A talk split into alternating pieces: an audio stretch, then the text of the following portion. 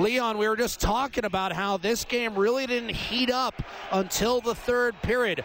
Was it a challenge to stay engaged and stay patient in a game where Calgary was extremely passive at times?